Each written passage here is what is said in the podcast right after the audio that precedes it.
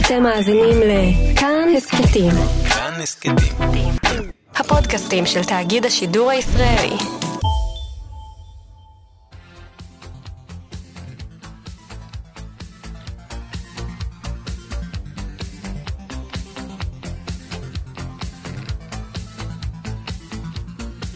חלון גאווה עם איציק יושע.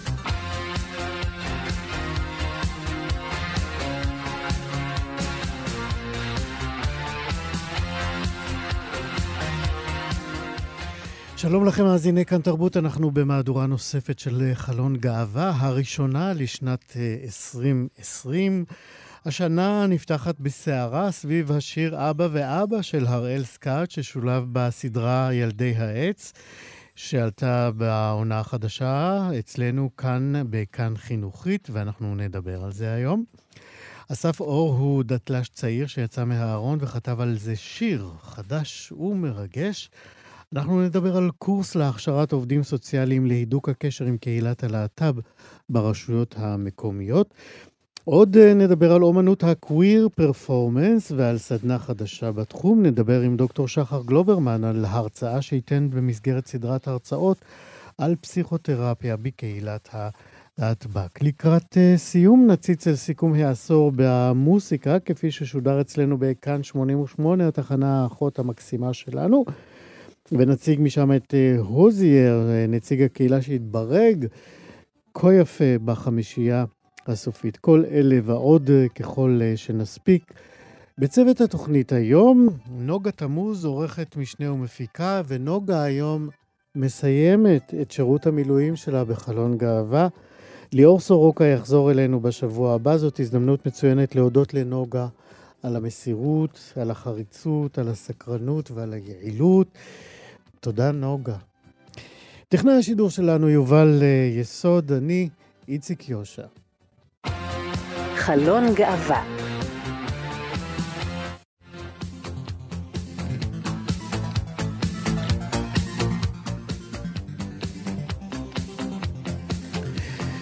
המלחין והפזמונאי ג'רי הרמן, שכתב את הכרזות הזמר "הלו דולי" וכלוב העליזים, הלך בשבוע שעבר לעולמו במיאמי בארצות הברית, והוא בן 88. כך פרסם השבוע עיתון הארץ. כלוב העליזים היה המחזמר הראשון בברודוויי, שגיבוריו היו שני בני זוג הומואים.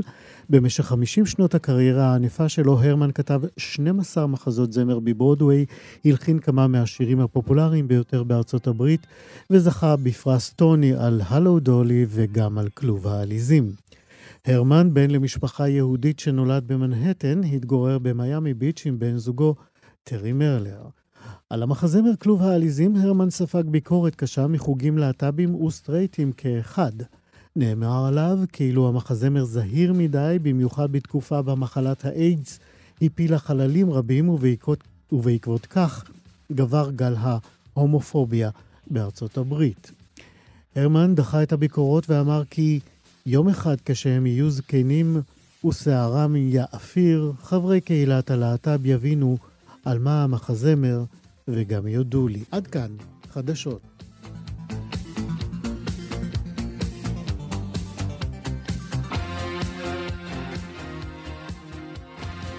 חלון גאווה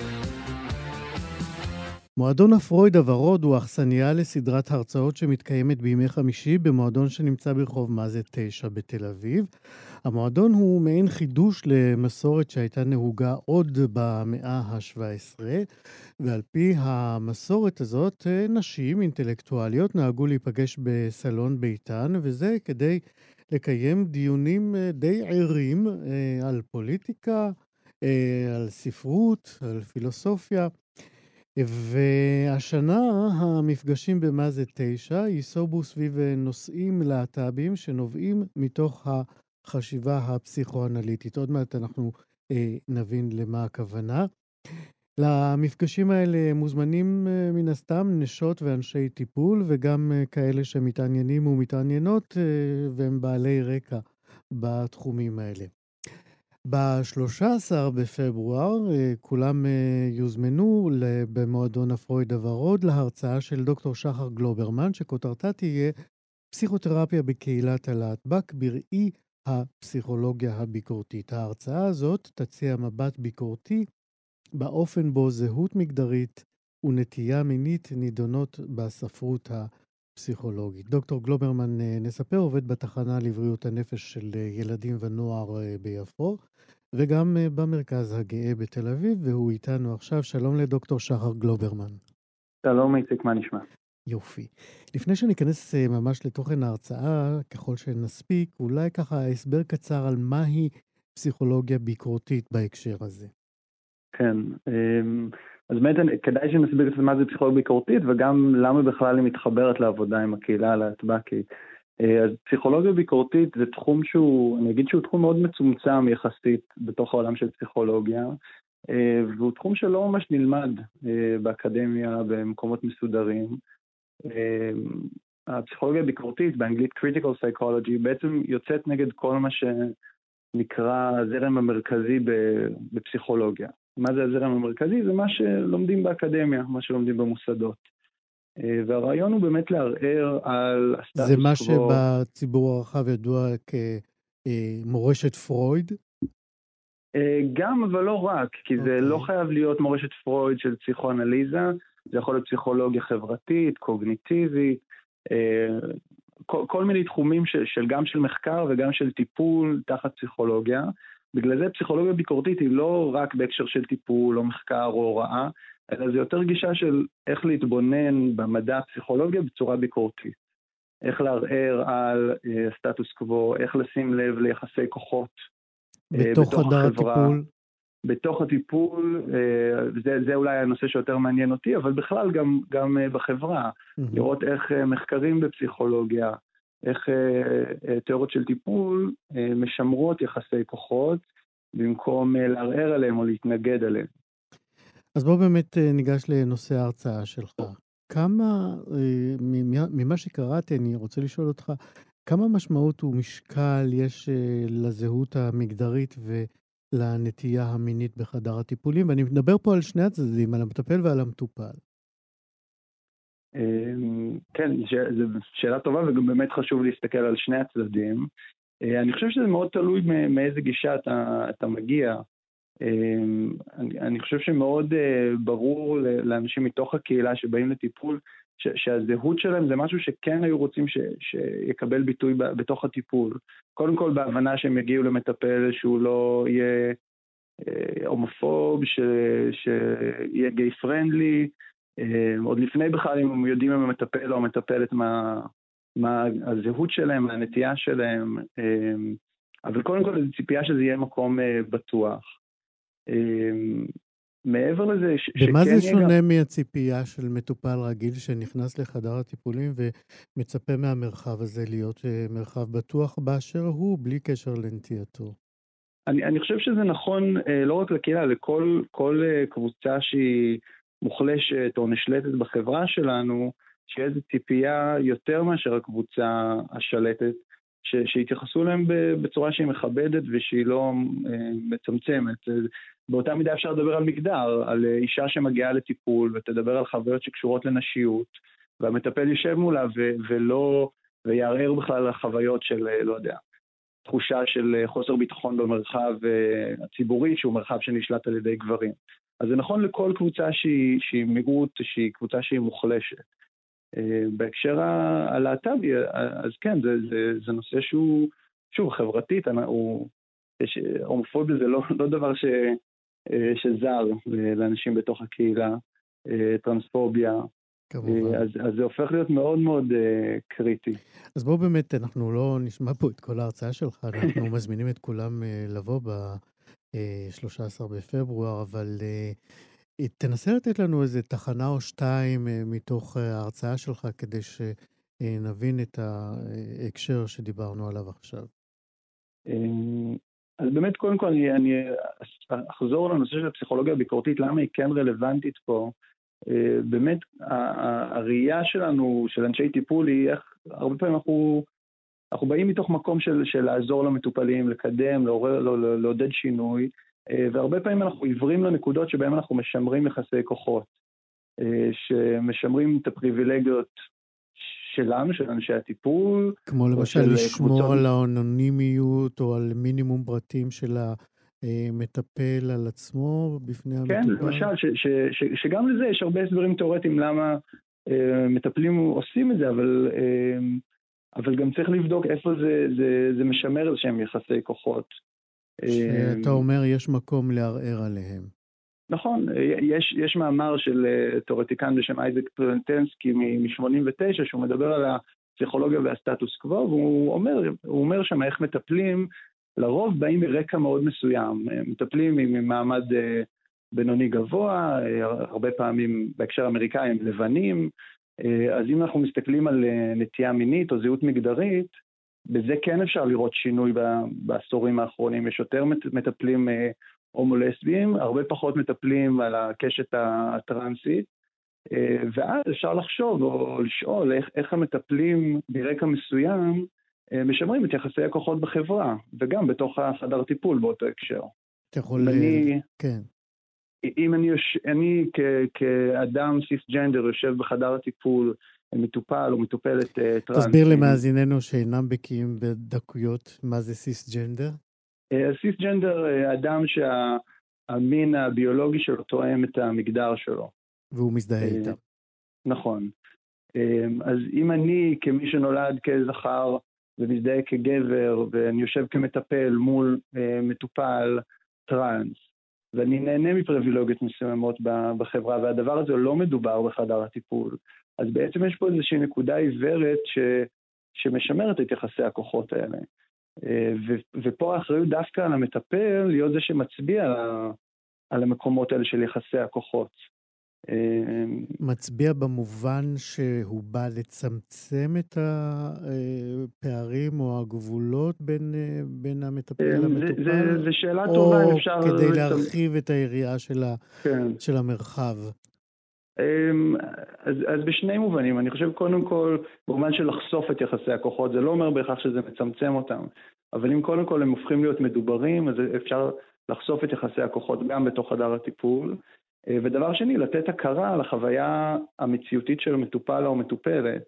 אם, אני נש... אם אה, מטופל טראנס מספר לי על חו... חוויות אה, קשות מהמרחב הציבורי, ואני נשאר רק עם החוויה הפנימית שלו, איך מה זה עושה לו לחוויה הפנימית והרגשית, ו- ואני לא נותן תוקף והכרה בעצם לחוויה של המציאות, שבאמת יש חוויות מציאותיות קשות, אז אני מפספס פה משהו מאוד משמעותי. כשאתה אומר ש... לתת תוקף, זה אומר להביע הזדהות? אמ, לא, לא חייב להיות הזדהות, בטח ממקום ש, שאם אני לא מכיר את זה כי אני, בא, כי אני מזדהה כסיסג'נדר, אמ, אז זה לאו דווקא הזדהות, אבל לתת הכרה, לתת לזה אמ, תוקף שהחוויה היא ממשית, שזה לא איזה משהו שקורה בעולם הפנימי של המטופל, שהוא אומר, טוב, אולי לא בדיוק חווית את זה, אה, אולי זה לא בדיוק היה ככה, בוא נחשוב על זה בעוד דרכים. Mm-hmm. אלא לדבר על זה שהמציאות היא, היא כזאת, יש יחסי כוחות מאוד ברורים בחברה שלנו. בואו נלך לתחנה אחת נוספת קצרה בזמן שנשאר לנו. אמ, אז אני חושב שאפשר להגיד משהו כללי על, על, על השינוי שחל בתחום של פסיכולוגיה בהתייחסות לקהילה הלהט"בית. Uh, אפשר לראות שינוי מאוד משמעותי בעשורים האחרונים עם ההוצאה של ההגדרה אה, של הומוסקסואליות כהפרעה נפשית וכל מיני תחנות דרך כאלה ש, שסימנו איזשהו שינוי באופן שבו מסתכלים על זהות להט"בית uh, בפסיכולוגיה. אפשר לדבר על הדבר, הרבה דברים חיוביים, אה, להסתכל על איך, במובן מסוים לנרמל את הזהות ההומו-לסבית, אני אומר הומו-לסבית כי זה פחות קורה עם נרמול של אה, זהויות על הקשת הטרנסית. Mm-hmm. כביכול זה משהו חיובי, או לא רק כביכול, אה, יש בזה היבטים חיוביים בנרמול של ההסתכלות על הזהויות ההומו-לסביות. מצד שני, קיימת פה גם סכנה, כי, כי בעצם במקום לערער בכלל על מה זה נורמליות, לערער בכלל על, אמ, על עצם על מוסדות הכוח שמייצרים את ההגדרה של מה נורמלי, אנחנו בעצם הופכים את הזהות ההומואית לזהות שהיא לגיטימית. להגיד, אוקיי, משפחות אה, אה, של זוג גברים או זוג נשים, זה בסדר, זה נורמלי, ואנחנו בעצם משתמשים במה שאנחנו מכירים במשפחות הטרונורמטיביות, ומעתיקים את זה למשפחות אה, של זוגות גברים וזוגות נשים. אה, במקום לייצר משהו חדש, לייצר התנגדות. כן. טוב, זה נשמע באמת uh, מרתק ומאוד מאוד מזמין. אנחנו uh, צריכים לסיים את השיחה המעניינת הזאת, אבל אנחנו לא נסיים אותה בלי להזמין שוב את uh, מאזיננו למועדון הפרויד הוורוד, מה זה תשע בתל אביב. ההרצאה שלך תהיה ב-13 בפברואר ב-8 בערב? אמ, כנראה. אפשר. אפשר למצוא את זה באתר של אני חושב המרכז שעה וחצי, הגאה. אבל כן. כן, כן. דוקטור שחר אה, גלוברמן, תודה רבה על השיחה הזאת. תודה רבה, להתראות. להתראות. חלון גאווה, ב-23 בינואר תיפתח אה, במועדון הצימר בתל אביב סדנת קוויר פרפורמנס, ועוד מעט אנחנו נדע במה בדיוק מדובר. נספר רק שמי שינחה אותה הוא נטל נטלי איגור דובקין, שהוא אומן פרפורמנס, drag king ומזדהה כ gender queer. דובקין גם אה, היה מרצה במסגרת החוג אה, למגדר באוניברסיטת אה, בן גוריון, ולכן אנחנו אומרים עכשיו, שלום, נטל, נטלי איגור דובקין. שלום איציק, סליחה על האריכות שמות. כן, אבל חברים קוראים לך איגור, נכון? נכון, אתה אז- יכול לקרוא לי איגור, אני- זה אני פשוט קור- היה לייצג את כל השמות שכולם מכירים אותי, שלא לא יתבלבלו. אז עשינו צדק עם כל אחד מהשמות. כן, אכן. יפה מאוד.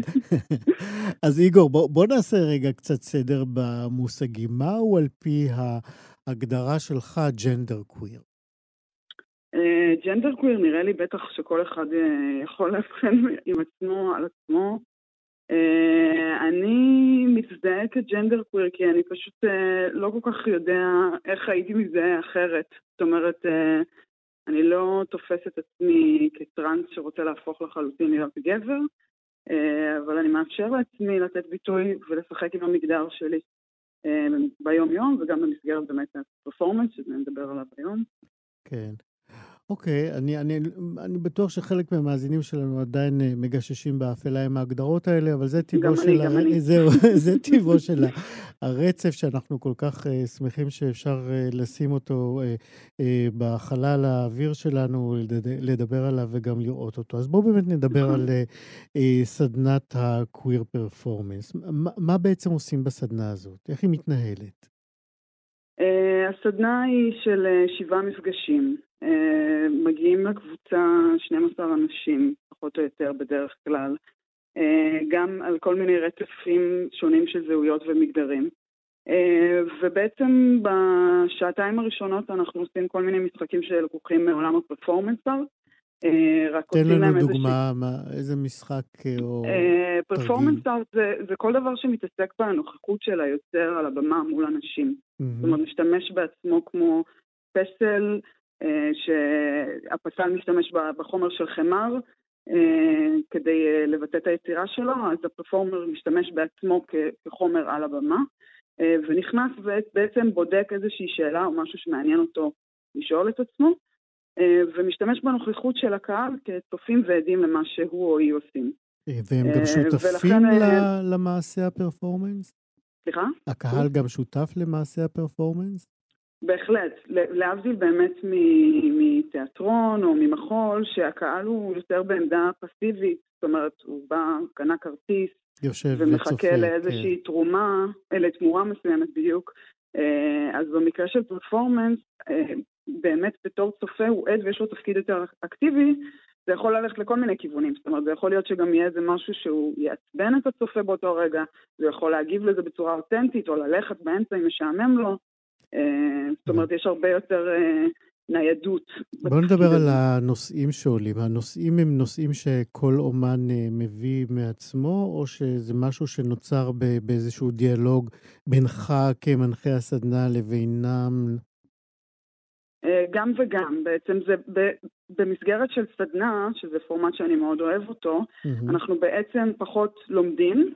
אה, אני לא מורה שמעביר איזשהו קורס של טכניקה מסוימת, אלא אני מתנה איזשהו מרחב מסוים שיש בו נוצרת שפה משותפת, אבל בעצם כל אחד ואחת מביא את העולם שלו אה, ואת מה החומרים שמעניינים אותו, אותה אה, לשתף ולהעביר. אז בוא- ולכן זה... כן. כן, סליחה. בוא, בוא תנסה להכניס אותנו ל, ל, לחדר הסדנה הזאת. אני באתי עכשיו ואני פתחתי את הדלת, מה אני אראה? מה קורה שם? יכול להיות שזה ייראה קצת מוזר מהצד, אוקיי. אני מודה. אה, קודם כל תראה אנשים שבודקים כל מיני דברים שמעניינים אותם, לכן הסדנה היא בטייטל לא רק של פרפורמנס, אלא קוויר פרפורמנס. החיבור הוא כמעט טבעי בעיניי.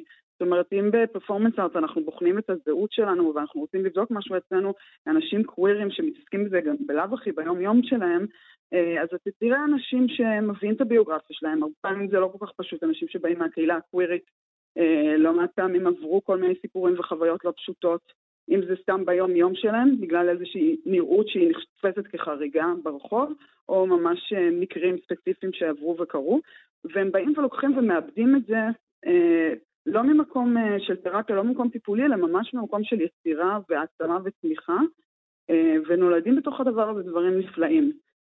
אה, נשמע. מרתק. כן, מה זה, קורה זה בשעה ממש האחרונה? מרתק. לי, לי זה, זה ממש כמעט זכות להיות המנחה של הסדנה הזאת, כי אני ממש... אה, זה יהיה עכשיו, אה, ייפתח אה, עוד שבועיים המחזור ה-16, ואני ממש כל פעם אה, נדהם מחדש לראות דברים שאנשים יוצרים, אנשים שהם בכלל, לא בהכרח יש להם רקע באומנות. אה, זאת אומרת, יש שילוב של אנשים עם רקע של אה, באים ממחול ופרפורמרים, או מעולם הדרג, כמו שציינת, ויש אנשים שממש לא, שמעולם לא עלו על הבמה. וכל אחד מביא כל מיני דברים מאוד מעניינים, אה, בגלל שזה המקום שאנחנו הכי מכירים אותו, עצמנו. אז זה פשוט יוצא לאור, וזה, ודברים מדהימים נולדים מתוך זה. אתה יכול אה, לזכור אה, אירוע אחד שככה השאיר עליך רושם אה, עז אה, והפתיע אותך שקורה בהתרחשות הזאת? אני, אני חושב שלא הגעתי, בשעתיים הראשונות אמרתי שיש תרגילים, בשעה האחרונה הם תמיד מציגים עבודות. זאת אומרת, הכותרת של הסדנה היא לעבודות סולו, וכל אחד מתנסה בלהציג איזשהו משהו. והרבה פעמים ב, ב, ברגעים האלה קורים ממש רגעי נס. אם, אם דיברתי על דרג, אז אני באופן אישי, אני מאוד, אני חובב דרג ואני נורא אוהב את זה, בגלל שזה ממש אומנות חיה מבחינתי ויש בה משהו מאוד אותנטי.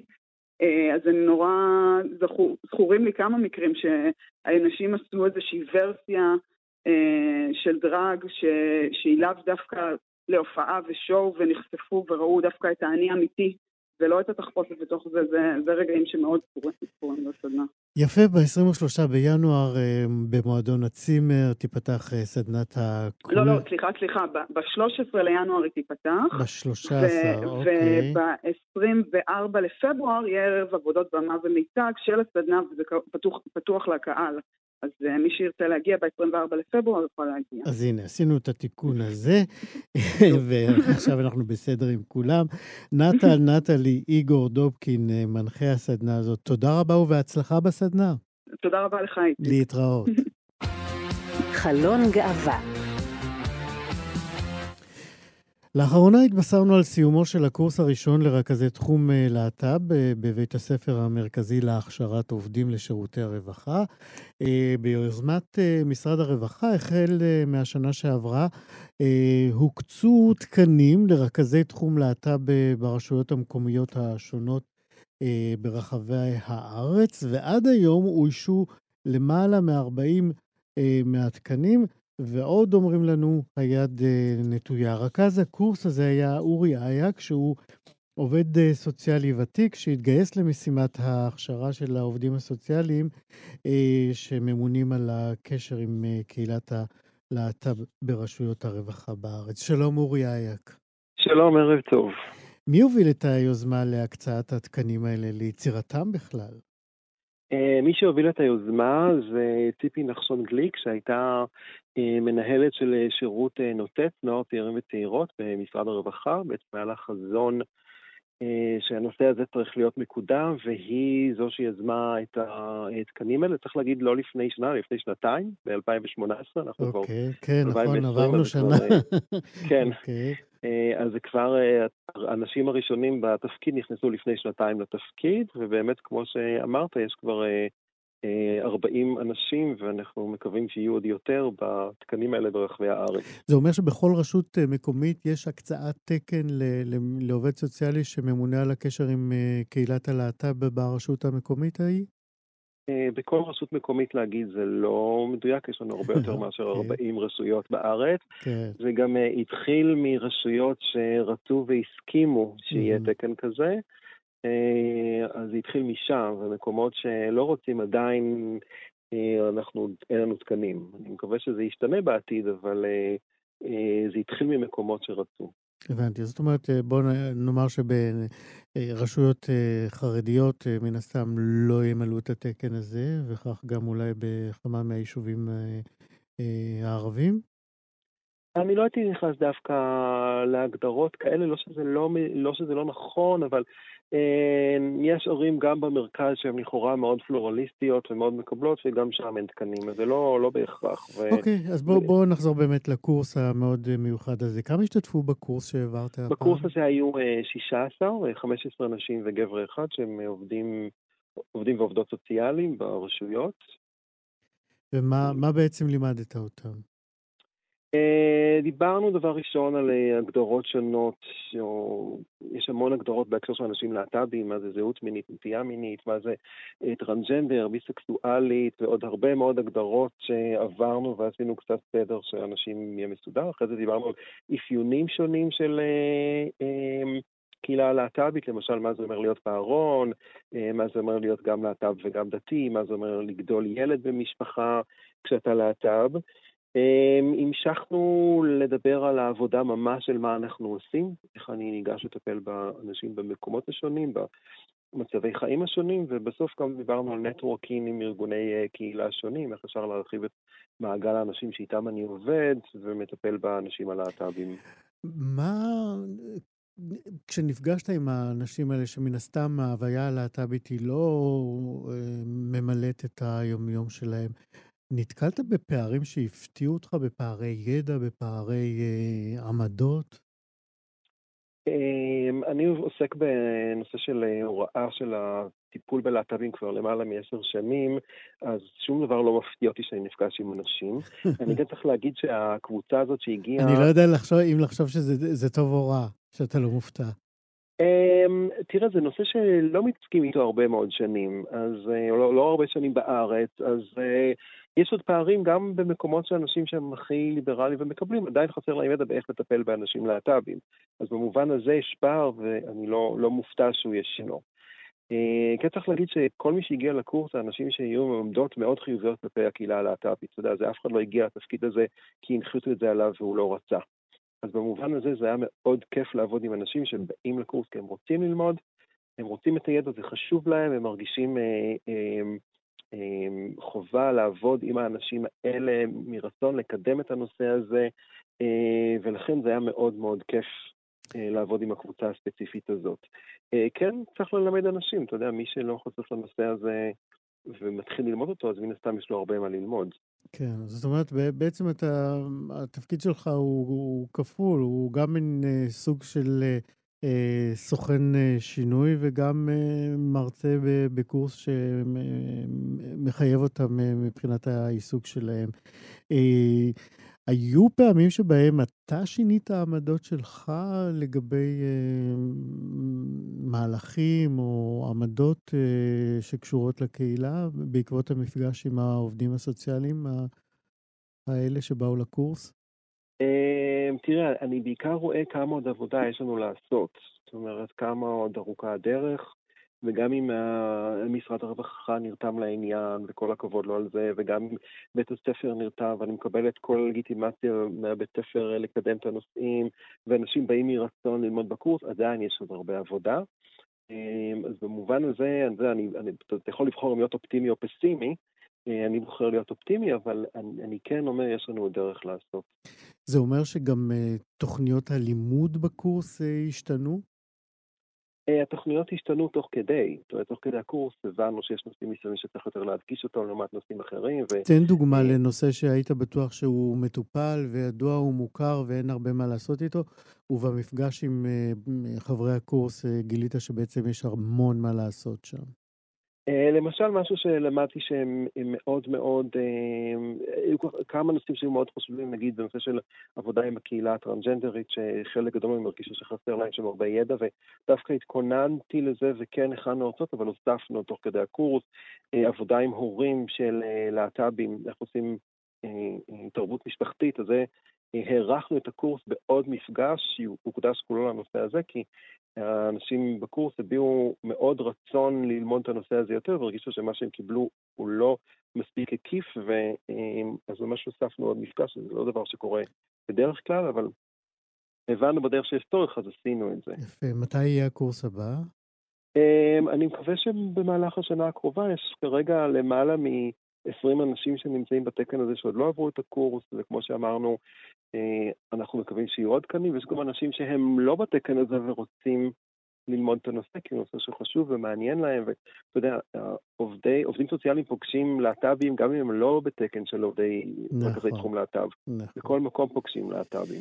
יפה, אורי אייק, מנחה הקורס הראשון לרכזי תחום להט"ב בבית הספר המרכזי להכשרת עובדים לשירותי הרווחה. תודה רבה על השיחה הזאת ובהצלחה בקורסים הבאים.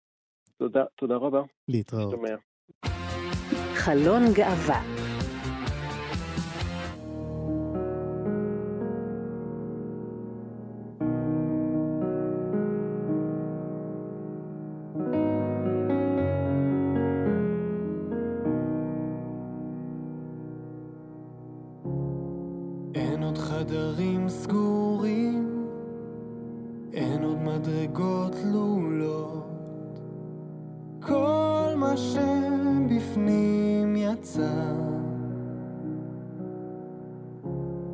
אין עוד איסורים גמורים, אין עוד עגלות ריקות, רק אור מאיר ישר על הלב.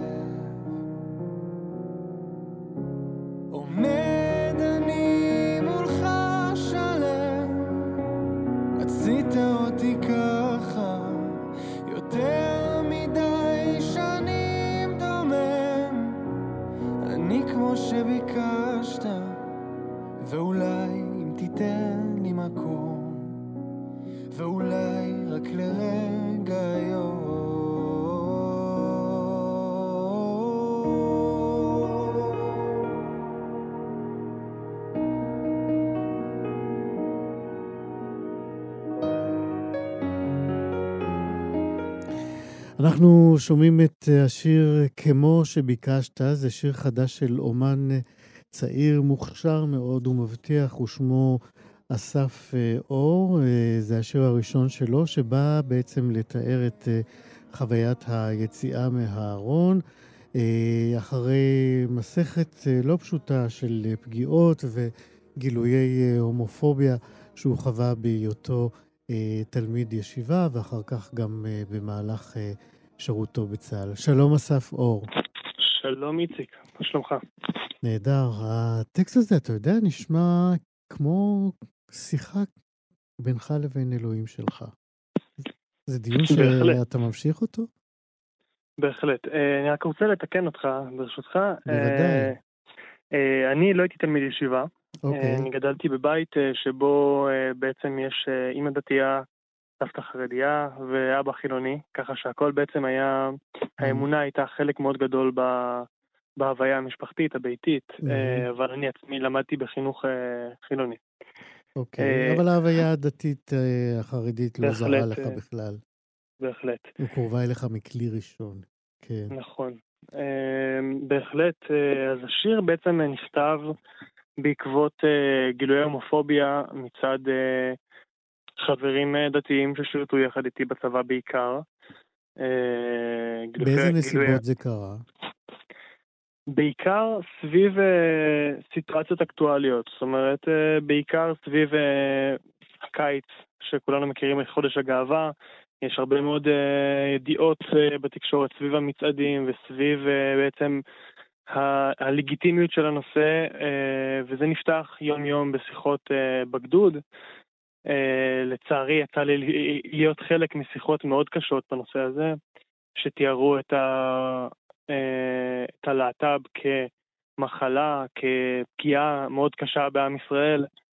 אה, והייתי גם עד לשיחות שבעצם איך, איך מתקנים את זה ואיך פותרים את אותו אדם שחולה במחלה הנוראית הזאת. אותם טיפולי אה, המורה הידועים לשמצה. בהחלט. הם ממש מעט, כן. הבחורים, החברים שהיו איתך בצבא, אנחנו מדברים על לפני כמה שנים? אה, אני השתחררתי לפני שנתיים וקצת. אה, בעצם ביום שהשתחררתי התחלתי את התהליך שלי של היציאה מהארון. אה, ברגע שיצאתי מהמסגרת הזו שמאוד מאוד סגרה אותי בתוך הארון. התחלתי את התהליך שלי, נכנסתי לזוגיות והתחלתי לפתוח את מי שאני ואת החיים שאני חי בפני העולם, גם ברשתות החברתיות. והשיר הזה בעצם נכתב בהשראה של שיחות עם אותם חברים דתיים ששלחו לי אה, הרבה מאוד הודעות כשהתחלתי לפרסם בעצם את החיים האישיים שלי. מאיזה סוג היו ההודעות? אז uh, כמובן שהיו גם הודעות קשות, uh, והייתה גם סיטואציה ספציפית שבאחת ההופעות שלי, mm-hmm. כאשר uh, דיברתי בעצם על uh, היציאה שלי מהארון, uh, חבר מאוד טוב מה, מהשירות קם והלך. קם ועזב את ההופעה. ועזב את ההופעה, וגם, זאת אומרת, היה לנו נתק מאוד גדול אחר כך. אה, שאגב הושלם, והנתק אה, כבר לא קיים. אה, גישרתם על הפער? מה, איך, איך שהוא שינה עמדה? אז השיחה, אולי ההשראה הכי גדולה של הפרויקט הזה, היא שיחה עם חבר חרדי מבית שמש, ששלח לי הודעה כשפרסמתי פוסט בנושא זוגות חד-מיניים, בנושא אימוץ של זוגות חד-מיניים, יתר דיוק, ושלח לי הודעה כמה הוא שמח לראות אה, שאני סוף סוף שלם, סוף סוף שלם ומאושר, וההודעה הזאת ריגשה אותי ברמות אה, שקשה להסביר, כי בעולם שממנו הוא מגיע... אה, הוא היה צריך לעבור את הרוביקון כדי להגיע לעמדה כזאת שמקבלת נכון. ומכילה. בהחלט, כן. ומכאן התחלתי אה, פשוט לנהל את השיח אה, שהייתי צריך לנהל הרבה קודם אה, עם אותם חברים דתיים, להכיר את העולם שלהם יותר טוב, אה, כדי שהם יוכלו לראות אותי כאדם לפני שאני אה, מתויג תחת התווית של איסור הלכתי. נפלא. יש עוד שירים אה, שיעסקו בחוויה הזאת של היציאה מהארון, של ההיתקלות בהומופוביה, שמוכנים במגירות שלך? בהחלט. האלבום שלי יוצא בעוד כחודשיים, ו... האלבום הזה הוא בעצם תהליך, הוא מתחיל אה, משירים שנכתבו כל, אה, כביכול, כן, אה, כלפי אה, אה, מערכות יחסים עם נשים, למרות שמדובר במערכות יחסים עם גברים, אה, כי באותה תקופה אה, הייתי כותב בבסיס, והייתי צריך בעצם לשנות את המילים כך ש... אה, לא תיווצר הסיטואציה שמישהו ימצא את הטקסט ויגלה שאתה בדיוק. כותב אה, לגבר. בדיוק, ובעצם הוא תהליך, הוא אה, כן. מתחיל מהשירים האלו עד, עד השירים כמו שביקשת, אה, ושירים נוספים שיהיו באלבום, שיצא בקרוב, שמדברים על הזוגיות שלי כבר היום עם, עם הבן זוג המדהים שלי. יפה, אסף אור לקראת אלבום חדש על החוויות ה... אה, להט"ביות החדשות והפחות חדשות שלו. שיר חדש מתוך האלבום הזה, כמו שביקשת, שמענו בתחילת השיחה שלנו. אנחנו גם ניפרד על רקע השיר הזה. אסף אור, תודה רבה ובהצלחה עם האלבום החדש. תודה רבה, איציק. להתראות. להתראות.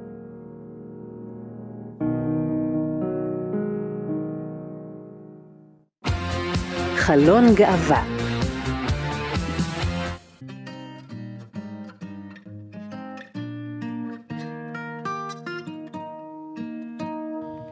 שלי אוהב לטייל בעולם, אבא שלי בכל מקום הוא נרדם, אבא שלי אוהב ללבוש חליפה, אבא שלי תמיד בג'ינס וחולצה, אבא שלי הכי זהיר ודואג, מקפיץ אותי גבוה, כמו שאני אוהב.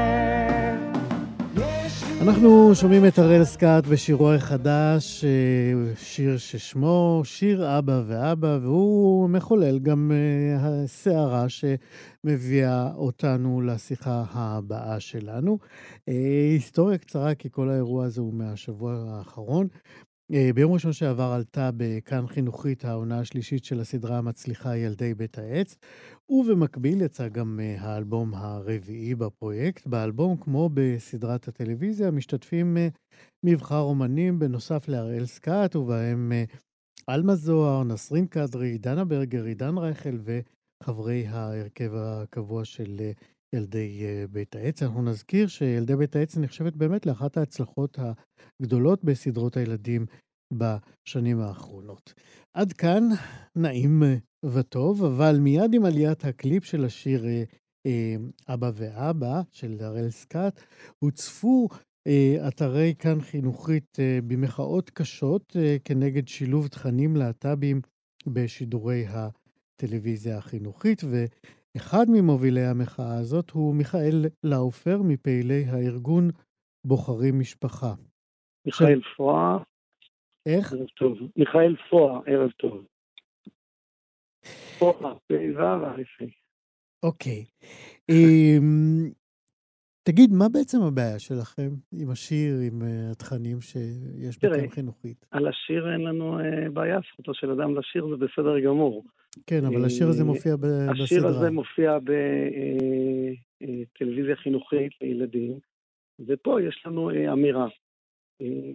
מאחרי אבא ואימא, סליחה, מאחרי אבא ואבא, מסתתרת איזושהי אימא, ובשם הזכות להורות של האבא והאימא, נגזלה בעצם הזכות להורים של הילד שבא לעולם, והשתמשו באיזושהי אישה, שכרו רחם של איזושהי אישה, כדי להביא למצב הזה שיש אבא ואבא. פה מדובר בשאלה מוסרית, ערכית, שלצערי מדינת ישראל כמעט ולא מאפשרת את השיח בעניין הזה, אבל הציבור הרחב לא פשוט לא העניין הזה. יש הורים רבים שחושבים שמדובר פה בהליך ציבור, לא כש, מוסרי. כן, כשאתה אומר ציבור רחב, על מה אתה מסתמך? אני מסתמך על א', התחושות האישיות שלי, אני מכיר אז את הציבור התחושות שבו אני האישיות חי. שלך הן לא באמת מייצגות אז, את אה, הקהל הרחב. אז אבל, בוא, אה, בוא בוא, ננסה בוא לצמצם לא את הדיון לאזורים שבהם. אתה מכיר. אני חלק מהקהל, וזכותי להביע את העמדה על שלי. הזכות הזאת אנחנו מגינים כאן, והנה אתה- עולה הנה, כאן יפה לשידור. מאוד, ויפה מאוד. באמת, אבל בואו. לא נגיד הקהל הרחב, כי ד- מול זה יש אה, אה, סקרים ועמדות אה, שמוכיחים ממש את ההפך הגמור ממה לא- שאתה באמת מייצג זה לא כאן. הדיון, השאלה היא פה כן. השאלה המוסרית, הערכית, האם נכון אה, אה, אה, להציג את האידיאל של אבא ואבא בפני ילדים, אה, כאשר אה, יש מאחורי זה, אה, לפחות אה, חלק מהציבור לשיטתך, אה, טענות שמדובר בהליך שהוא אה, מאוד מאוד אה, אה, לא מוסרי, שהוא... בעיניך אה, כמובן. אני רוצה בעיניי, לצרף, כן, כן, כן. אני רוצה לצרף. פירטתי את הנקודות ואת כן. הדברים. אני רוצה לצרף אפשר ל- עוד להרחיב בהם. כן, מיכאל פה. אני אה, רוצה אה, לצרף לשיחה הזאת אה, את אה, יהושע גורטלר, שהוא עורך דין, הוא גם פעיל אה, בקהילת הלהט"ב, והיה פעיל בכמה ארגונים של הקהילה, כמו אה, איגי, חברותא, חושן. אגב, חברותא זה להומואים דתיים. אה, מיכאל, אם אתה לא יודע, יש כאלה גם כן. אני יודע, אני יודע. כן. אני לא- אה, שלום יהושע. יהושע איתנו על הקו? אני איתכם, שלום. שלום. שלום, ערב טוב. אה, אנחנו רק נספר ל- ל- למאזינים וגם לך, מיכאל, שיהושע הוא ירושלמי במקור, והוא בא ממשפחה דתית, ו- אה, ואפילו היה דתי עד לפני כמה שנים, אה, והיום הוא אב גאה אה, שמגדל ביחד עם בן זוגו לשעבר, תאומים בני חמש. יהושע, אתה שומע את הדברים של מיכאל. מה עובר לך בראש?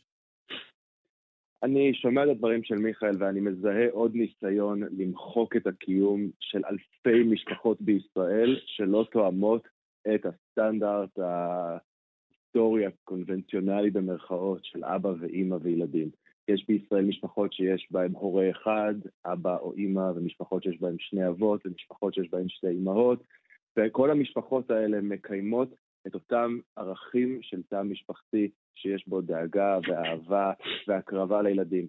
והקולות שאני שומע ממיכאל ומאנשים אחרים שהגיבו על הקליפ החמוד של הראל סקאט, הוא ניסיון שבוודאי לא יצליח למחוק את הקיום של משפחות כמו המשפחה שלי. ואם הדבר הזה מוכיח משהו, הוא מוכיח החשיבות של הסרטון הזה. הוא מוכיח שגם בשנת 2020 עדיין יש uh, קולות שרוצים לשמר מודל אחד של משפחה, ומתעלמים מהקיום של הרבה הרבה מודלים של משפחה שקיימים היום במקביל באלפי בתי אב בישראל. ודווקא מהסיבה הזאת חשוב להנכיח אותם, uh, בייחוד בטלוויזיה החינוכית, כדי שהדור הבא לא יגדל עם אותן תפיסות חשוכות של אנשים כמו מיכאל ו... ושל אלה שהגיבו באופן שהגיבו. מיכאל, אני רוצה לשאול אותך, אה, הרי אנחנו חיים במציאות שבאמת הולכת אה, ומתרחבת, שבה יש משפחות שהרגע תיאר אה, יהושע. נראה לך סביר לגנות את הילדים האלה או את ההורים שלהם באופן שאתה מציג את הדברים? אני לא שמעתי שום גינוי של הילדים להפך. אני חושב שאני נלחם על זכותם של הילדים, כשאתה אומר, ש... כשאתה אומר שהמשפחה שלהם, כשאתה אומר כשהמבנה של המשפחה שלהם הוא לא מוסרי, רק, אתה פוגע אני בילדים. רק, אני רק תן לי להשלים את המשפט בבקשה. אה, אני גם לא אה, תוקף את אה, יהושע וחבריו, לא שמעת ממני מילה כנגדם. זכותם לפעול כמו שהם פועלים. אני אה, פונה אל אה, הציבור הרחב, אל החברה, ואני חושב שמדובר פה אה, במהפכה, אני חושב שגם בכך יהושע אה, מודה. אנחנו שמחים אה, במהפכה הזאת. בהחלט, מדובר במהפכה נהדרת, מהפכה של שוויון. אתם חושבים שמדובר במהפכה נהדרת, ואני חושב שמותר להשמיע קול שמזהיר מפני אה, הסכנות שיש במהפכה הזאת. אבל מיכאל, בזמן שאתה משמיע את הקול שלך, תן לי רק להשלים... יהושע, יהושע, בוא, אנחנו ניתן למיכאל להשלים את המשפט, אני אתן לך לא- לחזור. אה, אה, סך הכל המוסד הזה של המשפחה, אבא, אמא, ילדים, הוא מוסד שקיים במשך אלפי שנים, מוכיח את עצמו זהו, שהוא לא מוכיח את עצמו. אני רוצה להזכיר לך שהפש... לא, מיכאל, אני רוצה להזכיר לך, אל תגיד שהמוסד הזה מוכיח את עצמו, משום שההיסטוריה מלמדת אותנו שרוב הפשעים החמורים ביותר נעשים דווקא בתא המשפחתי הקנוני. תמשיך מפה. אה, אני לא מסכים איתך, אבל אה, העובדות מדברות בעד עצמן. אני אמשיך, אני אמשיך. אה, התא המשפחתי הוא זה ששומר על הזהות, הוא זה שאני חושב בעם ישראל הוא אבן הפינה והיסוד של החברה, והפיכתו למוסד הסכמי הוא בעצם במהות שלילת החירות של האנשים. ואני רוצה להסביר את הנקודה הזאת, כי יהושע וחבריו אה, מדברים בדרך כלל אה, בשם החופש ובשם הזכות אה, לעשות את ככל העולה על רוחם, אבל בעצם בלי משים הם מובילים אותנו למדינת שעבוד. ואני רוצה להסביר את הנקודה הזאת כי מאוד חשובה.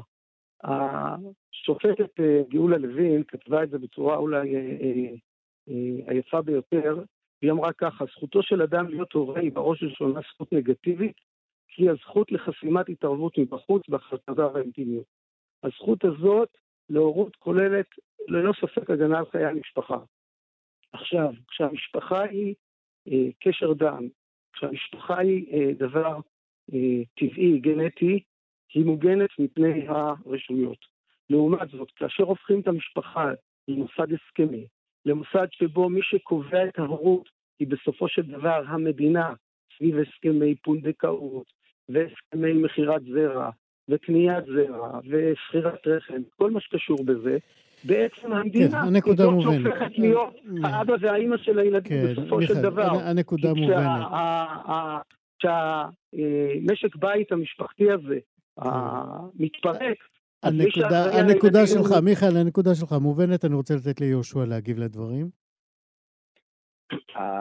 הניסיון לעטוף הומופוביה וגזענות במין טיעונים משפטיים פתלתלים ומתחכמים כאלה, עם uh, טרמינולוגיה דמגוגית על קניית זרע ומכירת רחם והשכרת נשים וכולי, הוא פשוט ניסיון להסתיר את העובדה שיש כאן קול הגמוני ישן שרוצה לשמר את הסדר הישן ומתעלם מהמציאות החדשה. ובמציאות החדשה, משפחה היא לא ישות שיש לה רק צורה אחת. אפשר ליצור משפחות בהרבה דרכים. ואני קצת מתפלא על מיכאל שאומר שהמשפחה היא לא יציר הסכמי. מה זו כתובה? מה, מה הם נישואין שיוצרים משפחה? גם זה הסכם שהחברה נותנת לו זה לא רק הסכם, זה אה, הסכם. רכש שהבעל קונה ו- את האישה. כן, לא, לא, לא ניכנס לפינה הזאת. ומה זה אימוץ? שזו משפחה שנוצרת מכוח מציאות משפטית, ועוד הרבה מבנים משפחתיים שכולנו מקבלים אותם בלי צל של היסוס, שהם יציר של הסכמה חברתית.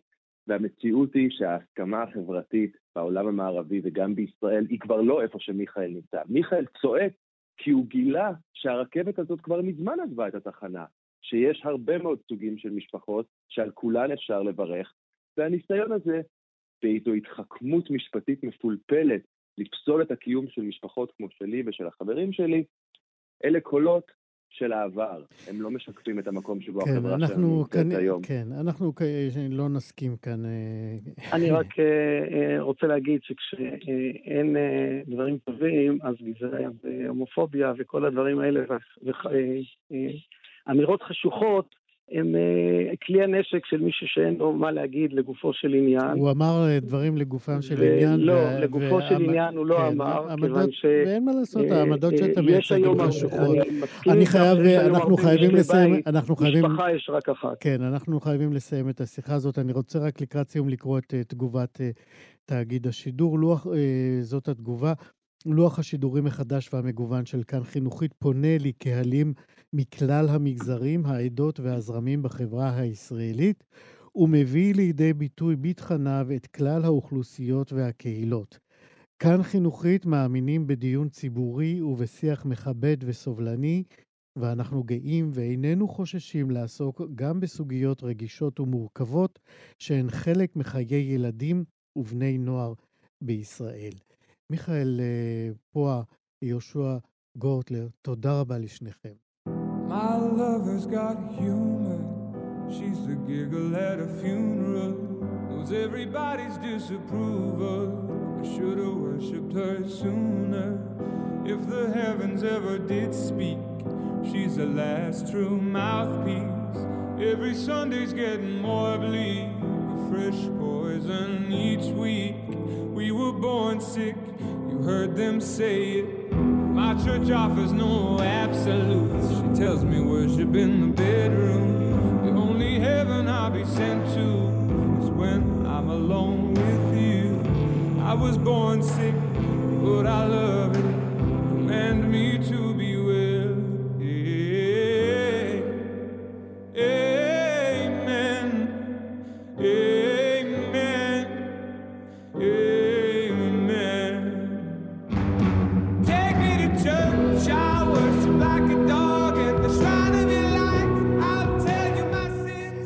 אתמול אה, התקיים אה, מצעד, אה, שלשום התקיים מצעד סיכום העשור בתחנת כאן 88, התחנה האחות המקסימה שלנו, ובחלון גאווה. היינו גאים מאוד על המקום הגבוה, המקום החמישי והמכובד שאליו הגיע הוזייר עם השיר הנפלא הזה, Take Me to Church. שבו הוא אומר כמעט כל מה שהוא חושב על הכנסייה ועמדותיה האנטי-להט"ביות. מכאן אנחנו נאחל לכולנו שנה אזרחית מוצלחת יותר, פחות להט"בופובית אה, ויותר, ויותר אה, מוארת. תודה רבה לנוגה תמוז, אה, עורכת משנה ומפיקה של התוכנית הזאת שנפרדת מאיתנו היום. תודה רבה ליובל יסוד ולגיא בן וייס, טכנאי השידור. אני איציק יושע, להתראות בשבוע הבא. That looks tasty, that looks plenty. This is hungry world.